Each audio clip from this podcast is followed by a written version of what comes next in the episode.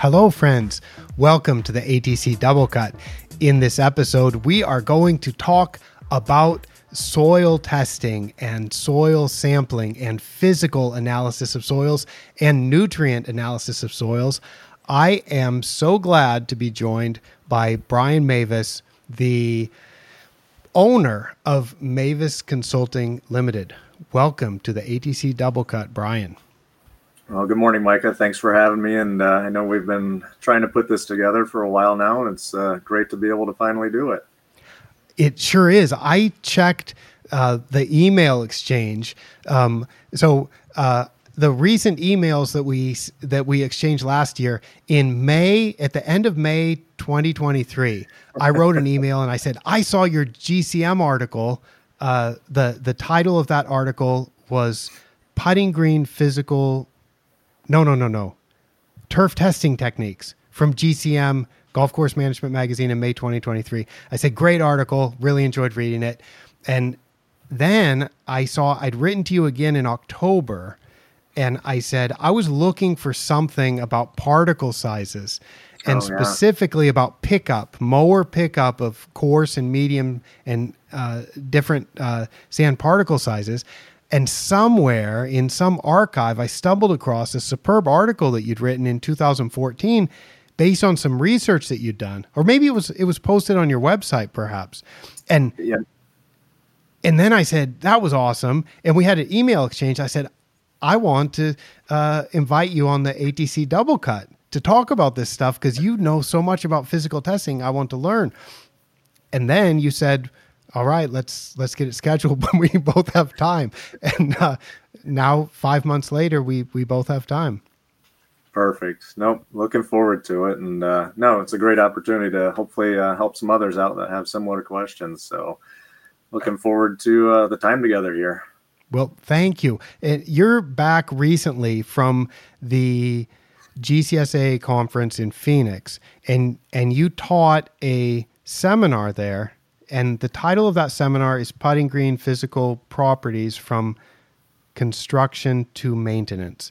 And I wanted to ask you, I, I checked the GCSAA website and it said that was sold out. I know that's a hot topic. Um, can you kind of give me a, a 30,000 foot view uh, summary of what gets covered in that seminar? Yeah, so the like the like the title says, from construction to maintenance, um, the physical properties. So, one I cover um, basically first and foremost is if you're going to go through a renovation or construction project, have a plan for some QC testing. And yeah, you want to test the mix to know what it is in the beginning, but then have some QC protocol in place because unfortunately, sometimes when I get called into uh, sites, it's because some of that wasn't done ahead of time, and um, some of the greens aren't performing like the others, and it comes back to that the mix didn't stay the same through the whole project, or there's question in place of whether or not things were done properly uh, for the construction of things. So first and foremost, I try to start out with that. Uh, have a plan in place. So that's kind of the beginning of the presentation, and then we go through types of construction. Um, I mean, USGA California style greens. Um, probably the biggest growing trend right now is a lot of greens I work with or projects I work with. They're building greens with uh, out any gravel in them. So no gravel layer in the drain lines, no gravel underneath. So it's a non-perched sand-based green.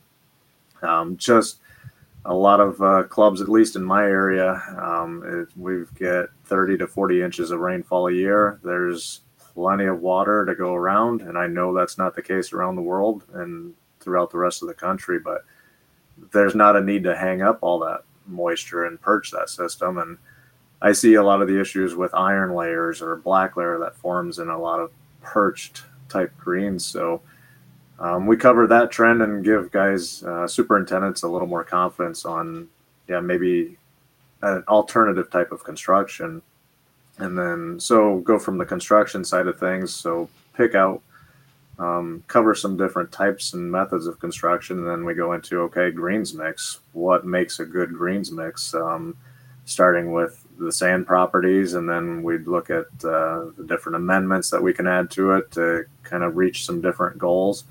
And I always tell them try to work it backwards a little bit. Every course, um, they're building it for different reasons, and so how does it need to perform? So some need to perform at the highest level, others need to handle a lot of play. So we can change our construction methods based based on that. So I re- really cover different types of greens mixes, really get into the sand properties and qualities. And then once we get through the construction side of things, then I also go into okay, now that the greens are built, um, what do we need to do to maintain them so that they can perform like we want long term? And then that gets into the monitoring of the physical properties of existing greens.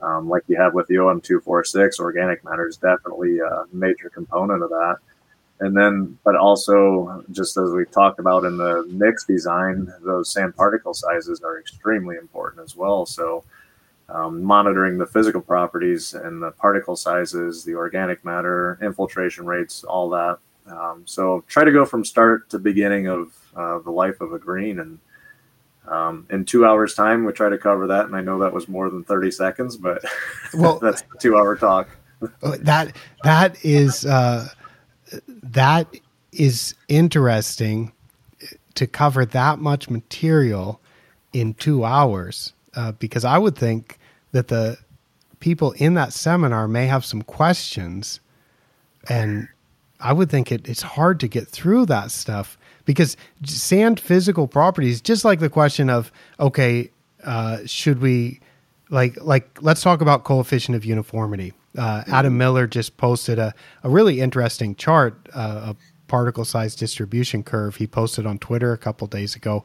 There's been a kind of an ongoing discussion with, um, you know, people from from Europe, people from the United States look at, at me in Thailand, kind of saying, okay, this is interesting, and we start talking about the coefficient of uniformity, and uh, people talk about whether like you need to have a coefficient of uniformity that's within the 3.5 maximum value on the USGA recommendations, or if you can go beyond that. And like, I would think that's enough for a two hour seminar right there. if just somebody raised that question and said, Hey, can I make my greens firmer by uh, increasing the coefficient of un- uniformity? Um, I, I, guess that's a two part question. Uh, how, how do you get through that much material in two hours? and uh, and then let's let's talk about sand gradation and uh, coefficient of uniformity after that. sure. no, it it is. Uh, I usually fill the full two hours. It uh, with questions. I always plan for some, but it's that's probably the my favorite part of giving the presentations is the feedback and interaction with uh, everybody who's attending and those questions. Um, yeah, we could easily spend way more time on one of those topics. And I try to present it and make sure they're aware of it. And here's what it is. And here's some parameters you want to be in. And if we want to dive into it more, we can. But yeah, usually I'm known to fill up the whole time. And I try, I have roughly 140 slides for that two hours and uh, we move. It, I try to keep it fast paced because um, that's what I enjoy as a an attendee and an audience. And I know one of my favorite presenters was uh, uh, Dr. Ron Calhoun at Michigan State. His talks were always fast paced, and I really enjoyed that. And um, so, plug there for Ron. It's been a while since uh, I've seen him present, but um, okay. no. So I try to get through stuff really quick. And CU is something that um, yeah, it's it's almost like a buzzword. It's like, what's your CU? What's your CU? And um, that's definitely a very important measurement or calculation that's made based on those uh, the sand. Um, but it's one of those you could have a good CU, but the sand might not be very good, and it's still not preferable just because it depends on more so on how those particle sizes break down and where they all fall. So and you asked the question about can we build greens out of something that's higher than 3.5 well i've over the last 24 years i've worked with a lot of greens that they were built with something that's well above five on a cu um, it's basically roadbed sand um, something that wants to pack in really hard and firm, still perks really well because there's a lot of very coarse material in there. Um, so yeah, I've seen it done, and I've got a list of what not to do for building greens, and that's definitely up there because they've also added soil to that sand, and it uh, it likes to form concrete almost. It still somehow allows water to move through there, but it packs in really tight, and uh, yeah, turf roots usually don't stay in there very well. Yeah.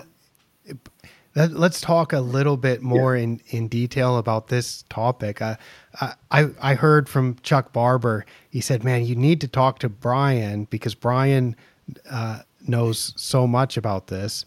Uh, and so we're talking about uh, not now.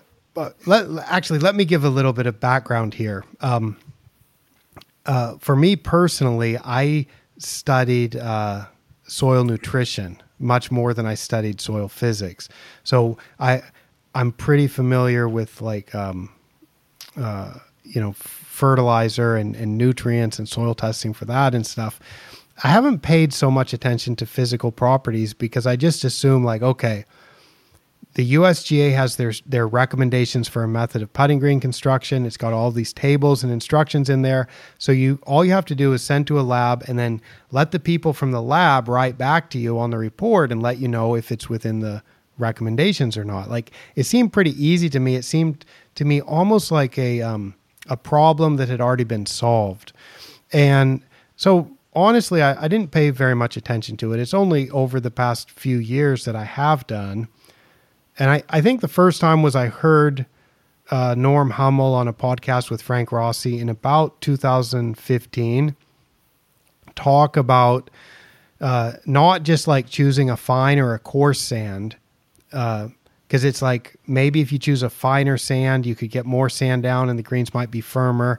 And then Norm said, no, no, no. But if you want to try to make the greens firmer, you might try to choose a sand that had a higher CU.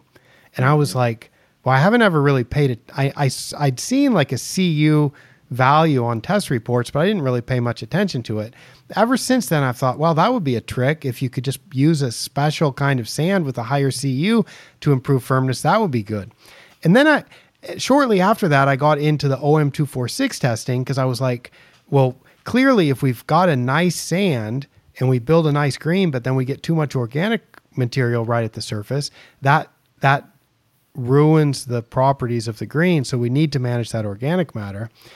Absolutely. And you mentioned to me in some private calls that we had as part of Brookside's Amplify network of consultants, and we were sharing information among ourselves. And you said, Micah, this OM246 is pretty, uh, pretty interesting, but I think you're missing something because you're not you're not really checking if people's fine material is building up over time. You're not checking, if you're just checking organic matter, you might be missing about the fines at the surface. So I'm like, I'm like, uh, maybe it doesn't matter so much, but actually, this guy does know a lot more about physical properties than I do. And like, I, I couldn't ever forget it. And I'm like, you know, the other thing, I know golf course superintendents would be worried about that too. I'm like, why am I not checking this? So I've I've started checking that now, and awesome. then I'm like, now I need to understand what these results mean.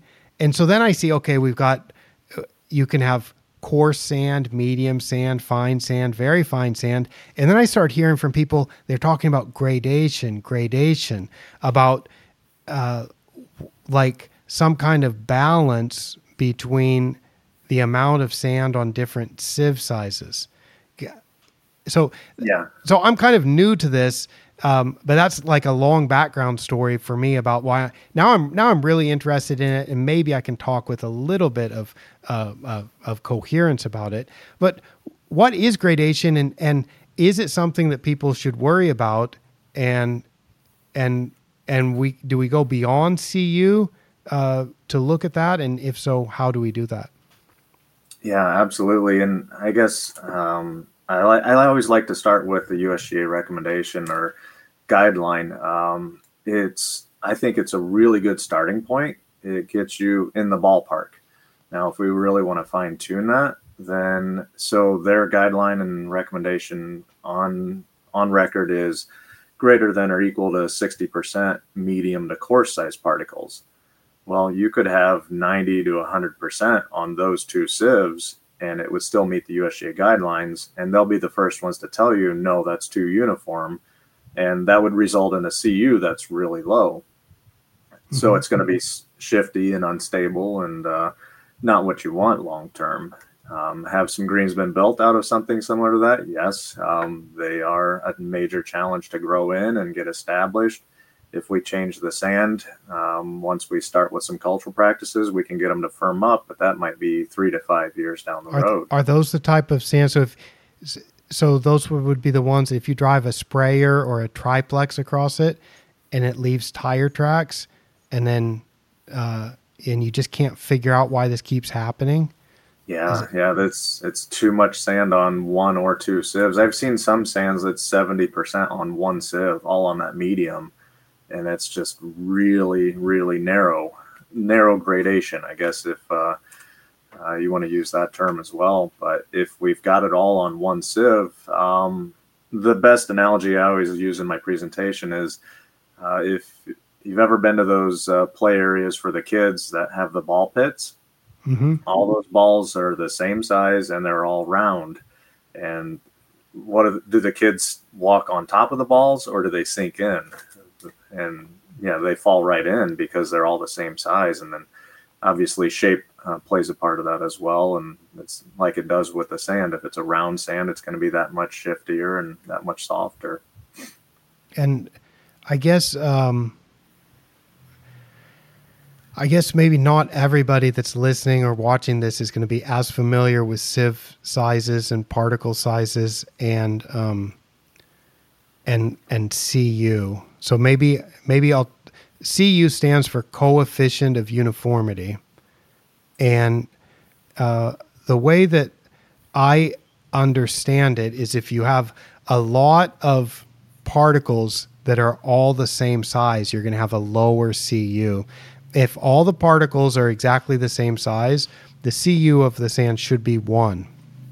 So the lowest value that you could get is one, uh, which is mean means everything is on the same sieve. It's it's all roughly the same particle size, and those those type of sands are poorly graded. They're, they're that's called poorly graded, but actually any type of, of sand that meets the USGA recommendations is going to be, by definition, poorly graded uh, by road construction standards. Standards, yeah. Right? Because all of this is engineering stuff, I, I think, from building base and road base, um, because they need something that compacts and then it can support a bridge foundation or it can support a interstate highway. And so they're looking for something that has a, a uh, a lot of particles of all different sizes so that they can all fit together.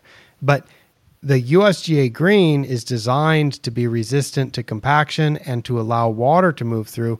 So it's already quite poorly graded. So it's just a matter of how poorly graded uh, is it. Um, and I I don't would you would you like I want you to share some of your expertise, or is it, or is it, or is it impossible to generalize? You have to just uh, look at it on an individual sand by sand basis. So, I guess one generalization I can make for sure, and this isn't just my my findings or my experience. It's um, a lot of the other consultants around the world um, that are part of the Amplified network too. Um, this is kind of a collaboration so yeah, the USGA recommendation is for greater than or equal to 60% medium to coarse. Well, most of our sands, the vast majority are subangular to subrounded. They're not true, uh, um, very angular material like a manufactured sand. Most of the sands we're going to use are more that subangular to subrounded. The truly rounded stuff is going to be more of your beach sand or your dune sand and hopefully not many are building out of that stuff or constructing greens out of that material because that will be uh, very uniform and shifty and unstable. But um, that greater than or equal to 60% medium coarse, well, if we can fine tune that a little bit to make sure one, we don't go over 75% between those two. So between 60 and 75% is a really good range. And then the other side of that is no more than 50% on one sieve. So you could have, yeah, you could have 40% coarse and 35% medium, and you're at 75 total between those two. That works really well for a subangular sand or subangular to subrounded sand. Um, you, could have, I would say the majority of the sands I see are more like a 45% medium and maybe a 30% coarse. So again, you're at 75% between those two. Now, occasionally you'll run into some that hit 80% and they still perform pretty well. Um, they're firm enough, stable enough that they can support the sprayer, the mowers, uh, foot traffic, and all that. Um, but if you stay closer to that 75%, you're going to be a lot better off. So don't don't read that as greater than 60% and then think the more the merrier and try to hit 90 you're right. actually trying to be like just over 60 no more than 75 and that's going right. to tend to be more stable but that's not enough you also need to look at how it's divided between the coarse and the medium sieve yeah yeah you just don't want too much all on one like you said there yep wow yeah, that's that's good. It's a good thing I didn't attend your seminar because I think I would just ask a lot of questions. Um, because that's how I'm, we all learn, though, right? That's how we all learn. I I think so. I I yep. learn a lot when I'm teaching something, and uh, and I I think we all can learn when people ask questions. Um, because when something's not clear, it means maybe the person who's teaching it uh, didn't explain it as well as it could have been. And like yeah I, I think we learn by having conversations. And i learned something right now so thank you so much. Well um, absolutely.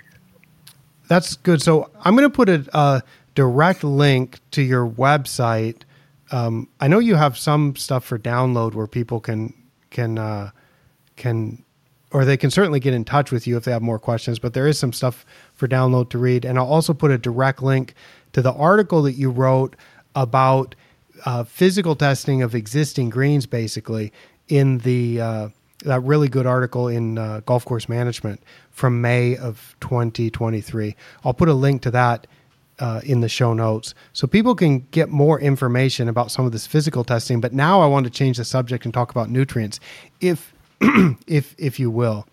Yep, sure. Okay, awesome. Uh, let's see. So this is the ATC Doublecut. So usually regular watchers or listeners of this show know that usually I jump right into one of the ATC blog posts, um, and and that's where we're coming to now to that stage of the ATC Doublecut. Um, but I first wanted to talk with Brian about some of that physical testing stuff, and who knows if if we have time, we may talk about it a little bit more. Um, I now want to share my screen and look at. I, have just brought up uh, up a post called uh, "Turfgrass Soil Sampling, Part One of seven. So that's showing on the screen now. I'm going to put a direct link to this in the show notes also, and this is about standard recommendations for composite soil sampling, and uh, this is something where I'd read an article in 2019 or early 2020 by Lawrence et al. Karl Guillard is one of the authors on this. Also, uh, he's a professor at the University of Connecticut, and that that was about agricultural soil sampling, and it's called "Guiding Soil Sampling Strategies Using Classical and Spatial Statistics." A review. I read, excuse me, I read that. I was fascinated. I sent out a poll, asked people how they do samples, and I started looking into what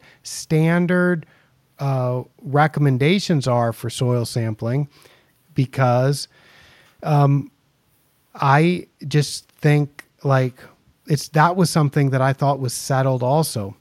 Uh, that's something that I thought was uh, kind of standardized. I I did my PhD research about soil testing methods, um, like looking at whether the Mehlich 3 extractant or the ammonium acetate extractant would be more useful for making fertilizer recommendations, that kind of stuff. Soil sampling is a four step process, right? Uh, it's, it's got sampling, it's got lab analysis, it's got interpretation, and it's got recommendations based on that interpretation. And, it, and I realized uh, back in 2020, I was like, I did my PhD research about the lab analysis and a little bit about interpretation. And then I developed MLSN, the MLSN guidelines together with Larry Stowell and Wendy Gelernter from Pace Turf. And that's about interpretation and recommendation. And I'm like, man, I've spent a lot of time studying the lab analysis and the interpretation and the recommendation. And I, I hadn't paid so much attention to sampling. Just like I hadn't paid much attention to physical testing, I realized I hadn't paid much attention to sampling. And so, as what has surprised me since 2020, four years ago when I first started looking into this, is, um, man, people do this in so many different ways. Uh, like composite sampling, I ask people, do you take a single core if you're going to do a nutrient sample? Do you take a single core from a green, or do you take like three subsamples and mix them together, five, ten? And some people responded they take uh, almost 30 subsamples. Wow. And, and wow. I was like, wow. And it's like, wait a second. Um, there's people that are taking anywhere from one to 30 and and then then there's there's so many things that are not standardized i'm like of course the laboratory procedures are standardized but the interpretation and recommendation there's different ways to do it but it can be kind of standardized. But if you're starting off with samples that are taken in such strange ways it's difficult to do that interpretation. So i've been interested in like what's the industry standard? And then uh, i'll i'll share my screen again. I found this article from rutgers that said I, am gonna I'm gonna give a, a quotation now. A standard recommendation seems to be what I found in the soil sampling instructions for turfgrass from Rutgers. For testing of a single putting green, they recommend a composite sample be made up of 12 to 15 subsamples. The instructions read Plan to collect multiple subsamples randomly within each defined area to obtain a repre- representative sample. For a uniform sports field or fairway, 20 to 30 subsample locations may be needed, whereas 12 to 15 subsamples may be adequate on a golf green or tee. Placing the soil subsamples in a clean plastic bucket, and then from that, you would obtain a composite sample. So, uh, I I started off a long series of blog posts with that of just like okay if this is what's standard that that's sort of standard. But then I did some surveys and less than 50% of the people that have answered the survey I've done it on Twitter I did it as an email newsletter and I did it on Instagram. And I think on each one of the different polls that I've sent out less than 50% of the people are taking that many subsamples. And so I've been so curious, but I've been asking the general public. And then I thought, wait a second. I know people that should know about this, people like Brian Mavis. So when you were in Phoenix, I sent you an email and uh, I, I put some questions. I've, I've written down those questions here and I'm going to ask them to you now. Um, I've written on my on my Brookside Labs uh, note notepad. Um, I'm going to ask you the questions that I sent you in the email about composite sampling and about other things related to sampling for nutrients. And, and I wanted to, to get your answers for that because my idea is um, let me ask people like you and other people in the turfgrass industry who study and do research into soil nutrition and soil testing and let me just figure out uh, not not I kind of know what the general public does, which is all over the place. I mean, and it's not the general public; it's golf, it's professional turfgrass managers. It's all over the place with the way the mm-hmm. sampling's done. And now I'm like, let me ask some professionals how the sampling's done, and eventually, I foresee what this leads to is um, me being a little bit more um, outspoken in what my recommendations are. But before I I I become very outspoken in my recommendations, I wanted to learn what standard. Not it. it I'll, I'll say again, it's obvious to me that what what everybody's doing is all over the place, and I wanted to see. May I, I guess maybe what the professionals, the the the people who should know about this, maybe we're all over the place too. So, are you ready, Brian? I am. Yes, definitely. okay. You know, I think it's a really good topic, and uh, it is a little surprising how varied it still is. Um, one thing I would say to the very to the very beginning of all that, I remember when I first started, there was some research done that showed. Um, I was, I believe it was more on the ag side of things, but regardless, um, their sampling zones are five to 15 acres per sample. And after some point, I believe it was, uh, it was between that 12 to 15 samples per area per zone where if they added more, they really didn't change the number. So it was like a diminishing returns whether you pulled 15 or you pulled 30, you were still ending up with the same results as long as the soil type was the same throughout that whole zone. So in that situation there, yeah, you've got a 5 to 15 acre zone and there aren't any fairways that I'm aware of that are 15 acres, but um, yeah, so if you're pulling 30 samples for per a fairway, I always say err on the high side for sure, um, because then you know you've got more than enough there. Because the last thing you want to do is take a sample and not have enough material at the lab to run the tests. Um, then you've got to do it all over again. But yeah, that 12 to 15 number is a really good number for sure. Thank you. Um, yeah, and I've talked to some people. I I think of the um, minimum sample size is one issue and and of course it's important that you send it's it's absolutely critical that you send enough material and i've talked to a lot of golf course superintendents who said they th- they kind of thought that the reason for taking so many subsamples was to get enough material for the lab to test. The lab actually doesn't need that much material. And the reason for the composite sampling is really to try to get the average of the area mm-hmm. and and to take out some of the variability. Um, but we'll, let's go back to the zones. So the I sent five questions um, in that email that I sent out when you were in Phoenix, uh, and the first one was, "Do you think of testing zone by zone, like so I said for a typical 18 hole golf course, would you think of tees are one zone, fairways are another zone, greens are another zone, rough is another zone? Is, is that how you think of it? I do, yeah, because you've got different management strategies and um, fertility programs for each one of those areas. So absolutely, yeah, those are those are what I, I think of when I when I refer to zones for sure. Okay, so so do I. So we're we're on the same page there. And then the the next question was, assuming that you're thinking of uh, of of the course in zones like that, how many samples would you typically, or like how many samples from the fairway zone would you submit? How many samples from the green zone would you typically submit? And I, and I asked that question in the context of a 18 hole golf course. So, a really good program in my mind is we pick six greens, six tees, six fairways.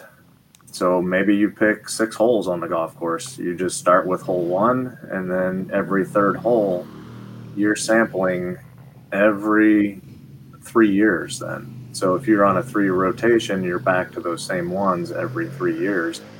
Um, I've got some courses I work with that that's the program that they're on. So we'll pick We'll do greens, tees, fairways on hole one, four, seven, ten, and so on. And then the next year we'll start with hole two, five, eight, and then just keep rotating through that way. Um, once you get a map of the entire property, though, you know where all those nutrient numbers are. I feel like then it's a good good idea to start grouping some areas. So, say holes one through five are all very similar, or one through three, and then we pick one of those holes to be representative each year. Um, once you've got a baseline for the whole property, then I think it's a good idea. So, then if you're checking the same area each year, then you're seeing the changes. You know, you're taking out some of the extra stuff as far as a chance for uh, variables, I guess, to see those differences. So if we can sample that same area each year, and then maybe you've got a problem area, well, we'll throw that in too, and we'll do that specifically. But then we can monitor. But once you get that baseline, once you get the whole course covered, um, I think that's a pretty good program to go with. Now you have some places where um, there's not much room for error, um, and budget really isn't the constraint as far as doing the sampling. So they may that year one they may want to sample everything, every green, every tee, every fairway, just because they can't have mistakes. There's just no room for error. So there are some situations where that's that's the case. Um, and if it's a sandy site, and I know I think this is leading into one of your other questions, how often do we sample?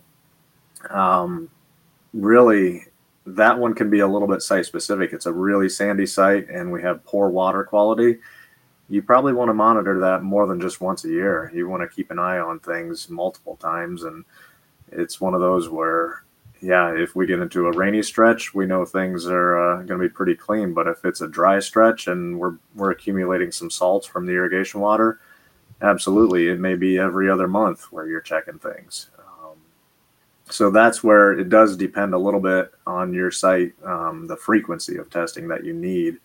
And if you have a problem green that's tucked in a corner in a hole that's got no air movement and limited sunlight, you may want to monitor that one a little more closely. And maybe that one's once a month, um, just with some nutrient samples, uh, just to see what's going on there because there is very little room for error uh, before turf decline is, uh, is seen. So that's kind of a long answer, I think, to that question, but uh, we touched on a maybe touched on a couple of the questions there. People people that answer this, they often um, make it what seems to me a little bit more complicated than my answer. Um, and because I'm kind of thinking of like uh, not so much diagnosing problems, which for me is a different kind of testing, and I'm mm-hmm. thinking more of routine nutrient recommendations and so to me that's like it's annual. So it just kind of default like i'm going to be making recommendations annually. Um, and then i'm like okay when when you've got the problem areas or something that's a com- that's a completely different type of testing of comparing yeah. good area sample to bad area sample and trying to figure out what specific things are different between the good area and the bad area that's not for making fertilizer recommendations so much as it is to diagnose problems. Problem solving, yeah, um, absolutely. And and you know, soil testing can be really useful for that. Um, but let's just let me try to pin you down on the 18 yeah. hole.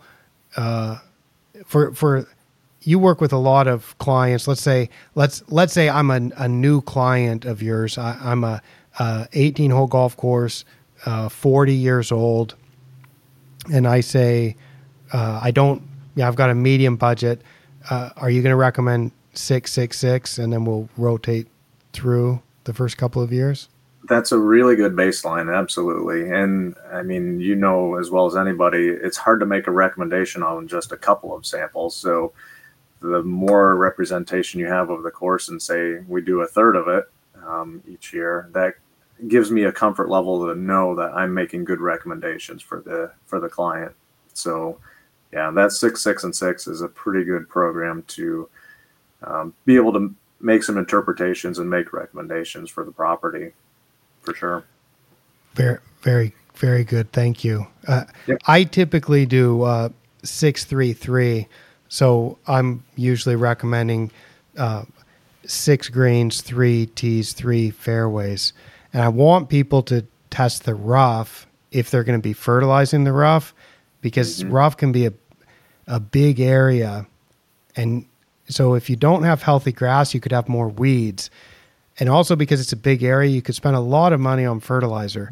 So it's important to use the right fertilizer, have the healthiest grass so you don't have too much growth. So maybe you can predict some of the mineralization that might happen so you could minimize weeds. There's so many reasons why you should know what the rough is like too.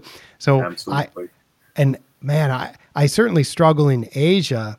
I struggle in Asia to get people to test fairways. People just want to test greens, greens, greens. And I'm like, but you're spending way more money on fertilizer on fairways. So to make sure that you're spending that money wisely, because the fairways are such a larger area, why why can't we test this? Um, um, and so I, I, guess because I've struggled so much to even get people to test fairways, like I'm like, man, if, if I can get people to test three fairways, that's a win for me. Uh, and so in, in the part of the world where I work a lot, getting uh, six fairways is is like uh, that would be like a nice dream. But yeah, that's you're right. Gotcha. That that that's a good way to do it. Okay. Yeah. Awesome. Yeah. Thank you. Yeah, that's and I, I three is kind of an absolute minimum to, and it goes back to how how good do you want the recommendations to be? Um, if we're only basing it on one or two fairways, it's kind of hard to extrapolate that and make it useful for all the fairways. And if you're on a site that's got some serious topography change where you've got some different soil types, that makes it really challenging and I think limits uh, our ability to make those recommendations. Uh, I agree completely. Um, so let's do the last question and then okay. go back to the complicated one. The, the last question is sampling depth. And what do you recommend for sampling depth, which is so critical. And I'm not sure that everybody pays enough attention to that, especially when you're checking year after year. Like you better sample the exact same depth if yeah. you want to compare the results. Yeah, and I start with uh, I'll take a file to my soil probe and mark my depths on my probe so I know exactly where those are. And I might be plus or minus a, a couple millimeters here or there, but it's going to be pretty darn exact from year to year. So um, for greens, if I've got uh, greens that are mostly annual bluegrass or POA, I'm going to stay at three inch depths. Um, if it's bent grass, I'm going to go to six inches. I try to keep that pretty standard. So you're, you're three or six? Yep, depending on the variety of turf on there. So POA gets three. Yep. Bent gets six. Yeah. And bent POA gets? It's uh, going to be one of those where it's probably going to err more towards the side of uh, the three inch depth if it's a mixture of the two. Okay. Yeah, and one one thing too, I guess with that, if it's a soil based green and it's got a sand cap on top of it from all the years of top dressing and cultural practices, um, especially if it's POA, I'm going to stay out of the soil that's underneath um, I'm going to try to get mostly that sand cap because that's where the majority of the roots are feeding from, anyways. Okay. And I I generally recommend four inches or ten centimeters because mm-hmm. I like that root zone, and to me that's a nice compromise. So I generally do four inches. Um, I six inches to me for bent grass is too deep uh, because I rarely see uh, mature bentgrass greens that have significant roots down to that depth. Uh, maybe maybe in your part of the world or the the way people manage the grass, they do get deeper. I, uh, like I have people tell me that four inches is too deep, and I say, well, let's be aspirational uh, about our roots because I think like I I I like being consistent at four inches because it also lets us compare our results with other people. So we can say like, so if everybody's at, at four inches, certainly with, with my clients, most of them are doing four inches, so we can compare nicely. Um, gotcha.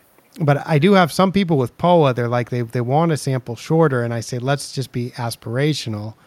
And like people with bent grass, usually I don't have too many people saying I'm leaving so many roots in the in the soil. Yeah, and I would say it's in my area, at least part of the world, it seems pretty common that we'll see bentgrass roots in that six inch range. Um, it's it's not out of the question. Nice. So, that's that's yeah, that's uh, terrific. Uh, a, a, good problem to have for sure. yeah. Um, so so now let's go to the the one that I'm really really uh, excited about, which is the number of subsamples. So yeah. So um, we obviously need enough for the minimum sample size. So we could, if if you take one cup cutter, that's going to give you the minimum sample size for, for nutrient testing, right? For physical testing, you, you've got that excellent article said you should take like six cup cutters. It depends the type of, of physical testing you're going to get done, but to get enough material for physical testing, you need you need a substantial amount of material. For um, for actually to get the minimum sample size, if you go to the four inch depth, uh, you can do that with like an inch and a half diameter single core. So that's going to give you minimum sample size. It's it's not very much material. Right. Now, that blog post that I showed from Rutgers, they are recommending uh, plan to collect multiple subsamples randomly. And for a putting green, 12 to 15 subsamples may be adequate on a golf green or tee. Now, that that's really like a normal recommendation. But but here's what I'm thinking. If you you mentioned like you want to have like definitely have more than 3 fairways, definitely have more than 3 greens cuz cuz we're trying to check different areas. So if we take a single core from green 1 and a single core from green 4 and a single core from green 7 and a single core from green 10, we, we're still going to get an average out of that. But now we also capture more of the variability. Absolutely. Because one green, yeah, might be draining better than another one, and then you're going to completely miss the one that's uh, not draining well and not be able to see some of that stuff. Well, if you, what I'm saying is, if, if you if you test green one, I'm saying green one is going to have like, um, it's it's going to have some areas have 44 parts per million potassium, and some areas have 63 parts per million potassium. It, it's going to vary in potassium, and green 4 is also going to vary. And when we take the composite samples, we lose the low and the high because we ne- we we got it in one of our subsamples. We definitely got the low in one of our subsamples. We got the high in one of our subsamples, but we've mixed it all together now so we're just getting the average. So we we lost our low, and the I'm I'm really wanting to figure out what the low is. So the problem is by the fact of doing the composite samplings, we lose our lows and our highs. And we're already we're averaging it twice because we're averaging it when we when we composite it and then we'll average it again across green to green. Like if you if you say what's the average for the course right now is is the average of green one, four, seven, and ten. Um, but it's on the individual green level or on the individual fairway level. When we do the composite samples, we miss the lowest values.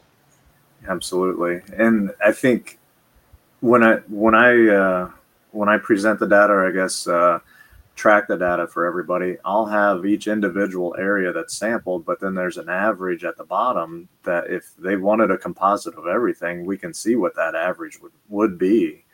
Um, but yeah, don't lose that individual green or that individual fairway, those properties by combining them all together at the beginning. Definitely keep those separate.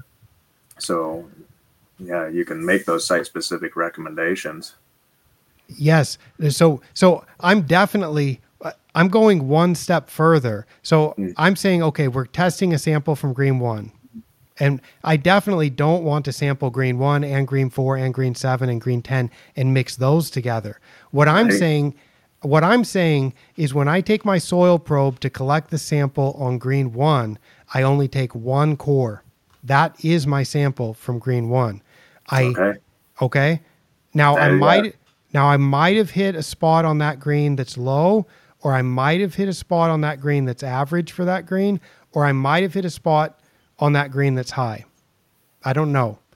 Right. And I think that worries people and nobody wants to do it. But then I go to green four, I bring my soil probe, I take a single core. I go to green seven, I take a single core. And so as we take multiple samples, we're going to get more. Would you agree that we would get more variability that way? By not the way you were just the way you were just describing. Yeah. Yeah, I would think so. I, I mean, versus you taking 12 to 15 samples per green, I think you're going to get a lot more consistency in your numbers from year to year um, and being able to track those changes. It almost goes back to my comments in the physical sampling. Um, if you take one core and say that it's a two inch diameter core for your physical samples and say one year you hit an aeration hole that's full of sand, that's a half inch aeration hole, that's 25% of your sample the next year you don't hit that, yeah, your numbers are going to jump around quite a bit. So the same thing if you pull one core for a nutrient sample on a green, I think you have a much greater chance of variability uh, from year to year and from time to time of doing it. So absolutely, I would say I really like. I mean, twelve to fifteen is a good number. One, I do. I, I do a handful of saturated soil tests too, just to get an idea of what's highly soluble in soil solution and for that testing, you need a full cup, a measuring cup of material for that sample alone. So, yeah, you need some quantity. Um, so, yeah, that 12 to 15 subsamples per green is a really good number to get you that quantity, too. It, it gets you that quantity. It gets you stability. Yes. What what I'm what I'm suggesting, what what I've been uh, interested in for the past uh, four or five years is that wait a second, maybe it's better to know what the variability is. Maybe it would, it's counterintuitive, but maybe it's better to get a wider mm-hmm. range of variability to really. So when we go sample a golf course, if we do single core sampling, we're going to get some samples are lower, some samples are higher we can still get an average from that if we take enough, right? We, we can still get a good average by taking enough, but now we can get lower values and we can get higher values and we can get a better understanding of the full range of chemical properties that exist on the property. Interesting. So, yeah, one one scenario that might tie into that really well is okay you know the front area of a certain green it's not draining well and there's constantly black layer there. Mm-hmm. You pull a sample from that spot your nutrient levels are going to be way higher than in an area of that same green that is draining perfectly fine. So low area versus high area of that same green yeah you're going to have a lot of variability. So interesting yeah yeah. So so this is like I, I've mentioned before, like I allude to this and say this should be like if people thought MLSN was controversial, uh, I think the single core sampling would be even more controversial. But it's it's something that uh, is quite interesting to me. So uh, I just so your recommendation is twelve to fifteen, and that's what you tr- is you tried to do like ten at least. Is that what? Mm when you sample absolute yourself? Minimum, yeah, absolute minimum of ten, um, just to have a representation of the entire area, and then, um, yeah, typically it's going to be a twelve to fifteen, and usually I usually have a feel for it. I don't know, just uh, so many years of doing it now, I need to hit a mark of so much enough material in the sample bag that. Yeah, I've got enough sample to send to the lab, and I'm very fortunate. I know I'm only an hour and a half from the lab. The lab's based here in Ohio, and I can drop off samples. I don't have to pay all the extra freight and shipping and drying samples ahead of time. So I'm very fortunate on that side of things. But um, yeah, yeah. Gonna, what diameter sampler do you use? Uh, three quarter inch. Nice. So 0.75. So yep. Eight, and one little millimeters. one little tip. Um, I'm going to give a plug to uh, Mr. Dave Smith out of Ontario. Um, he taught me my, uh, I think it was my second year back in 2001 to uh, cut the end of the soil probe off and uh, collect your samples that way. Then the turf, you can leave the turf behind. You shave it right next to the uh, base of the plant, and it's a very quick, clean process. And uh, the probes last much longer that way too. How does so? You, we're talking about like the tapered tip, right? You, The, you cut clo- the the closed end tip, yeah, the tip that's closed in, you cut that off. Okay. So it's a basically a U shape at the end. okay. Oh, Very Yeah, clean that's- process, and the the sample slides right out. And uh, yeah, I give Dave uh, a lot of credit for that because that's that's an ingenious uh, way to do it. that that is good. And so you would then fill the fill the hole with with rootzone sand, cut the grass off, and put the grass cap back on the hole. Is that how you do it? You actually, uh, the real uh, benefit of it is you don't even take the turf off. Um, when you're when you shove the probe in, you can peel the turf back just a little bit, so you don't even pull, you don't even take the turf off of there, and it just steps right back down in place. So you don't have to fill anything in. It might end up looking like a ball mark or something like that when it's all done. Okay. So how much of the grass at the top uh, gets removed from the sample? Because At at the very base, yeah, the base of the the crowns there, uh, that gets shaved off in that method. okay. Yep.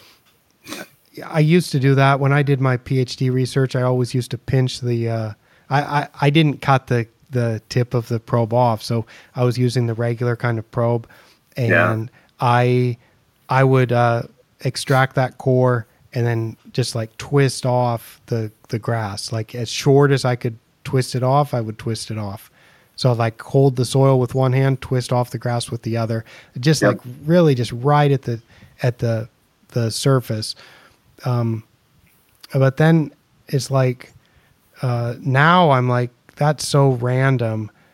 The lab has machinery that can take it off, so I recommend now to send the whole sample so that every year it's the uh, it's the lab machinery that that uh, gets rid of that. All right. Well, Gotcha. we've we've talked about physical testing, nutrient testing. We've used up all of our time. Thank you so much, Brian. I'm going to make sure that I put a link to your website, link to the article. If people uh, want to get more information from you, uh, they can do it that way. Sounds great. No, it's been a pleasure and uh, really enjoyed this, Micah. It's uh, you do a great job of informing everybody and uh, keeping up on things. And no, it's uh, it's been great to be a part of this. Thank you so much. Uh, I want to talk with you some more sometime uh, about sampling and testing. But I, th- I thought, while we have this schedule where we can both do it. Let's just get started. Let's have the first conversation now. So thanks so much, Brian. Really appreciate it. Likewise, thank you, Micah. All right. All right, everyone. Thanks for listening, watching for ATC from Trang, Thailand. I'm Micah Woods. Bye bye.